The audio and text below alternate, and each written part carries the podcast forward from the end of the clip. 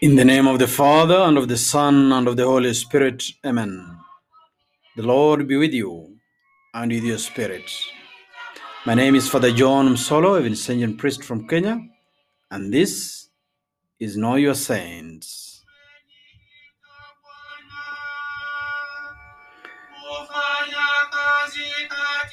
In this episode of Know Your Saints, we look at figures that have responded to the call of God and been prophetic in our own days.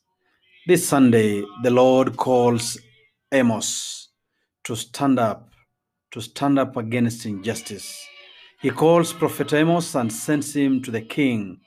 Amos was an ordinary person doing ordinary work, is now invested with power to do extraordinary work. But he can only do this because the hand of God is upon him.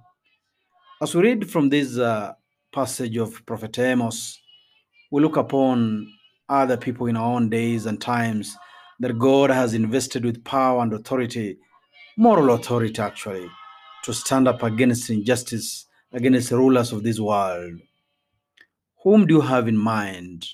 Which evangelical or prophetic figure do you have in mind that has stood up against uh, dictators, against uh, brutal leaders of our world and said no, no, and put an end to injustice in their respective countries?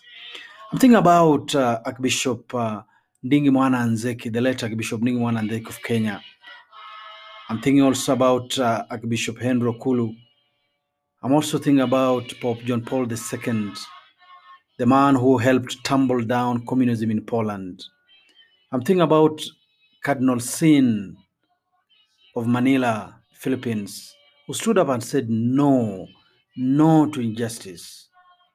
Do you know any figure in our own times, in our own that have stood up and said no to injustice?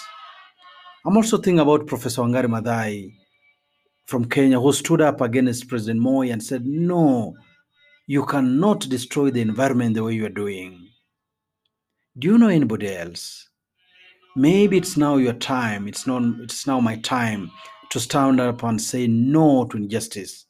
It's now your time, it's now my time to be the new prophet Amos. Are you ready? Are you ready to go to the king and tell the king that they are naked? Am I ready? Let us do it. This has been Know Your Saints.